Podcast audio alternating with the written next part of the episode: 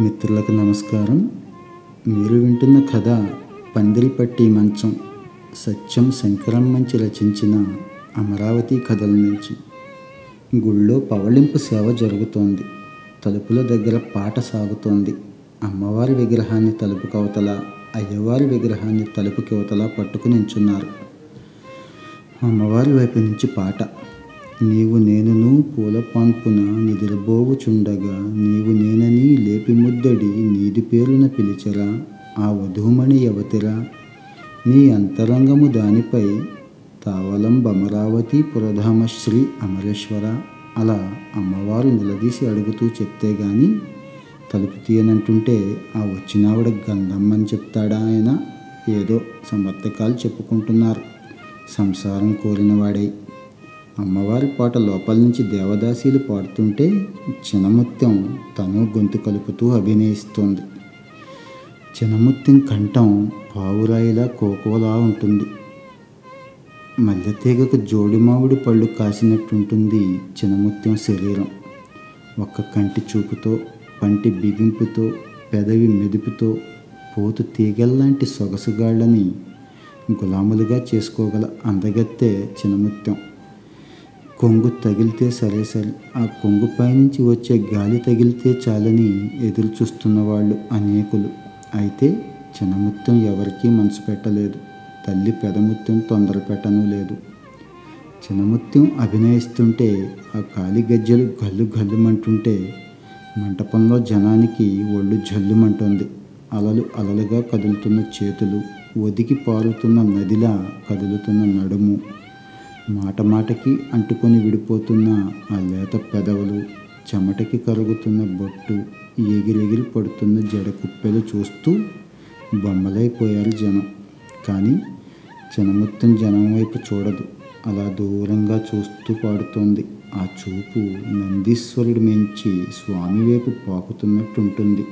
ఆ అభినయం ఆ స్వామి కోసమే అన్నట్టుంటుంది. పై పైకి పై పైకి చూసే చినముత్తెం చూపు ఆ రోజున అక్కడే ఆగిపోయింది. అవతల పక్క నుంచి బుల్లిరామయ్య శివుడి తరపున పాడుతున్నాడు.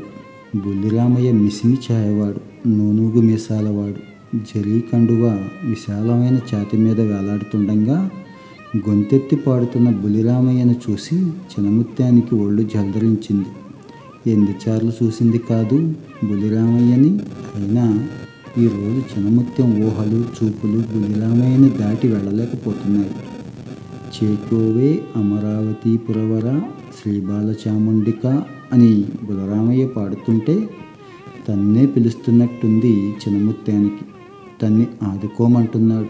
తన్ని గుండెలకి హత్తుకోమంటున్నాడు. చినముత్యం పాపట గొలుసు పక్కకు జారింది. కొప్పునున్న నగరం చెదిరింది. అడుగు తప్పింది. బయట జారింది. అది చూసిన పెదముత్యం తాళం చెప్పుతో కూతురు నెత్తిన ఠంగున ముట్టింది.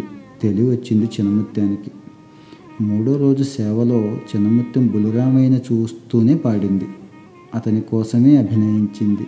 సేవ అయిపోయాక ప్రసాదాలు పెడుతుంటే తనకు పెట్టిన ప్రసాదం పక్కనున్న బులిరామయ్య చేతిలో పెట్టి పరుగు పరుగున ఇంటికెళ్ళింది. బులిరామయ్య తెల్లబోయాడు. పెదముత్యం కూతురికి జడవేస్తూ ఏమే కాణీ లేనివాడిని కట్టుకుంటావా? పెళ్ళాం బిడ్డలున్నవాడికి పెళ్ళాం అవుతావా? అంటే చినముత్యం వంచిన తల ఎత్తకుండానే బదులు చెప్పింది. అమ్మ మనసు ఆయనదైన తర్వాత ఆయన కాణీ నాకెందుకమ్మా? నా కాసులు ఆయనవి కావా?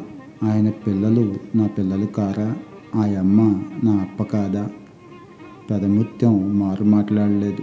నిర్లిప్తంగా నవ్వుకొని కూతురు తల్లో పూలు పెడుతూ మంచి రోజు చూసి అల్లుడి కబులు కబురు పెడతాను అంది. ఆనాటి నుంచి పెదముత్తం ఇంటి నుంచి బులిరామయ్య ఇంటికి అన్ని సంబారాలు వచ్చేవి. ఏ లోటు లేకుండా బులిరామయ్య భార్య పిల్లలు కాలం గడపడమే కాకుండా ఇంట్లో ఏ ఇబ్బంది వచ్చినా పిల్లలు పెదముత్యం ఇంట్లోనే కాలక్షేపం చేసేవాళ్ళు. చిన్నముత్యాన్ని బజారమ్మ అని పిలిచేవారు. పెదముత్యం కూతురు ఆనందం చూసి తృప్తిగా వెళ్ళిపోయింది. చినముత్యం బులిరామయ్య కళ్ళల్లోకి చూస్తూ బొట్టు దిద్దుకుంటూ ఆయన పలుకులో స్వామి పిలుపు వింటూ ముప్పై ఏళ్ళు గడిపింది. చివరి రోజుల్లో చినముత్యం పట్టెమంచం మీద లేవలేక పడుకుంటే పక్కనే కన్నీళ్ళు పెట్టుకుంటున్న బులిరామయ్యను చూసి తప్పు అంటూ కొంగుతో అతని కళ్ళు అద్దింది. అదే పట్టెమంచం పెదముత్యం తమ ఇద్దరి కోసం చేయించింది. ఆ మంచానికి చుట్టూ అవే గాజుపూసల పేర్లు. పిల్లలు జాగ్రత్త అప్ప జాగ్రత్త అంటున్న చిన్నముత్యాన్ని చూసి బేజారైపోతున్నాడు బులిరామయ్య. ఎక్కడ లేని శక్తిని తెచ్చుకొని కళ్ళు వెలిగిపోతుండగా చిన్నముత్యం ఆఖరి మాటలు చెప్పింది. స్వామి నేను నీకు ఏమిచ్చుకున్నానో తెలియదు కానీ పిల్లలకి ఏమీ ఇవ్వలేదు.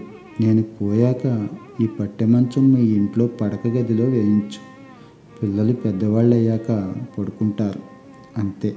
ఆనాటి నుంచి బులిరామయ్య కొడుకులు కోడళ్ళు మనవలు మనవరాళ్ళ శోభనాలు కార్యాలకి ప్రత్యక్ష సాక్షి ఆ పట్టమంచం.